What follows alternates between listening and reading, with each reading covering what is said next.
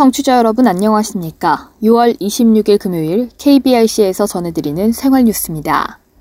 은평구 세전역에서 신촌, 노량진, 여의도, 서울대 입구까지 이어지는 서부선 경전철이 민자 적격성 조사를 통과했습니다.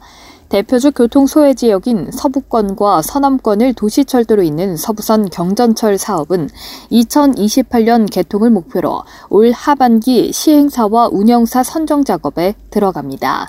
서울시는 서부선 경전철 민간 투자 사업이 한국개발연구원 공공투자관리센터의 민자 적격성 조사를 통과했다고 밝혔습니다. 서부선 경전철은 은평구 세전역에서 관악구 서울대 입구역까지 총 연장 16.15km 16개 정거장으로 건설됩니다. 기존 5개 간선 도시철도와 환승하며 연계하는 지선 노선으로 2000년대 초 노선을 계획한 지 20년 만의 결실입니다.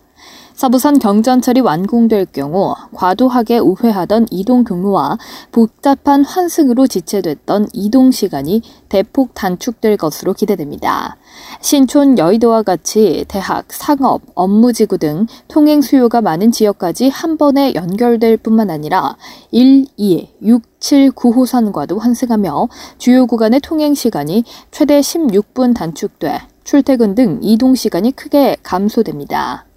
현재 시점인 세전역에서 마지막 종점인 서울대 입구역까지 이동 시간은 지하철 최단 시간 기준으로 1회 환승 약 36분이 걸리는 반면 서부선이 완공되면 약 22분으로 14분 단축됩니다.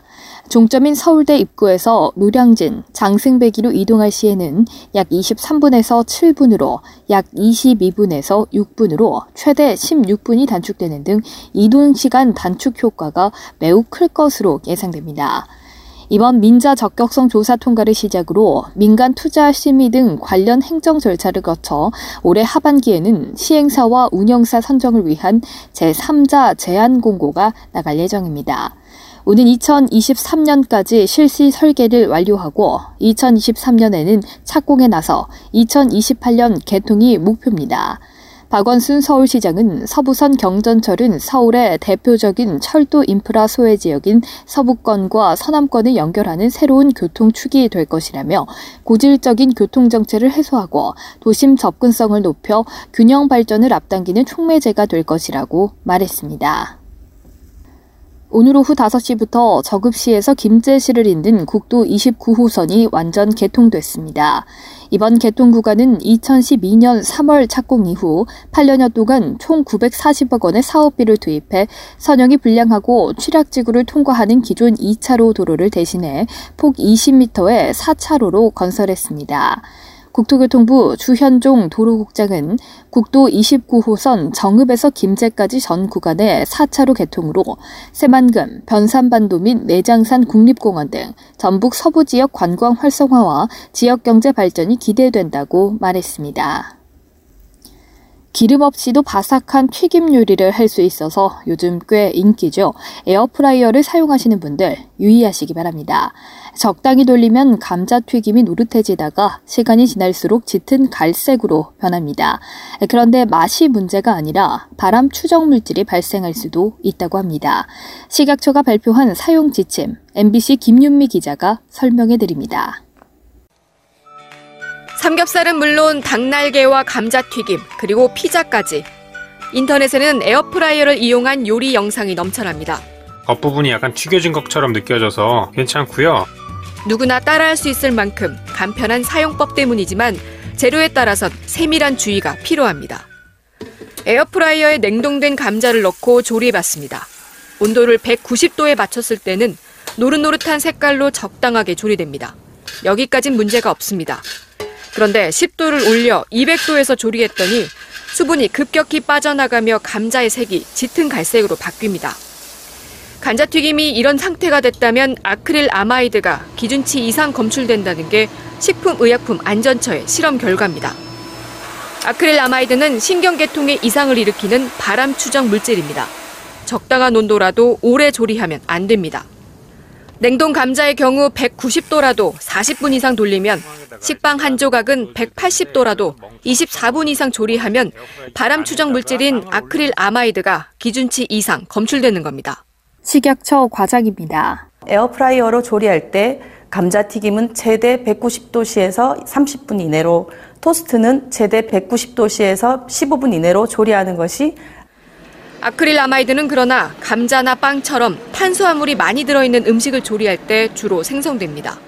이 때문에 삼겹살과 연어를 에어프라이어에 넣고 고온 조리했을 땐 검출되지 않았습니다. 식약처는 음식 종류와 상관없이 요리 중간중간 에어프라이어를 열어 색이 지나치게 진해지지 않았는지 확인하고 음식량이 적다면 너무 오래 조리하지 않는 게 좋다고 권고했습니다. MBC 뉴스 김입니다. 콩 단백질이 알츠하이머 치매 환자의 기억력 감퇴를 개선할 수 있다는 연구 결과가 나왔습니다. 아직 동물 실험 단계지만 연구가 발전하면 식품으로도 치매 증상을 완화시킬 수 있다는 희망을 안겨줬습니다. 일본 규수대 토시로 마치 교수 연구진은 지난 19일 네이처 출판 그룹이 발간하는 학술제 MPJ 식품과학에 뇌로 전달되는 콩 단백질 성분이 생쥐의 기억력 퇴화를 감소시켰다고 밝혔습니다. 연구진은 콩에서 추출한 디펩타이드에 주목했습니다. 디펩타이드는 단백질을 구성하는 아미노산이 두 개 결합한 형태를 말합니다. 앞서 연구진은 티로신과 프롤린 아미노산이 결합한 디펩타이드가 다른 단백질 성분과 달리 뇌까지 전달되는 것을 확인했습니다. 뇌에는 이물질의 침입을 막는 혈뇌 장벽이 있어 산소나 영양분은 혈관에서 뇌로 가지만 그보다 큰 단백질 등은 혈관을 둘러싼 내피세포라는 장벽에 막혀 뇌로 가지 못합니다. 마츠이 교수는 앞서 연구로 혈뇌 장벽을 통과하는 디펩타이드를 처음으로 찾았다면 이번 연구는 이 디펩타이드가 생쥐의 기억력에 영향을 미칠 수 있음을 보였다고 밝혔습니다. 연구진은 생쥐에게 베타 아밀로이드 단백질을 투여해 뇌기능 저하를 유도했습니다. 알츠하이머 치매는 뇌에 이 베타 아밀로이드 단백질이 비정상적으로 축적되면서 발생합니다.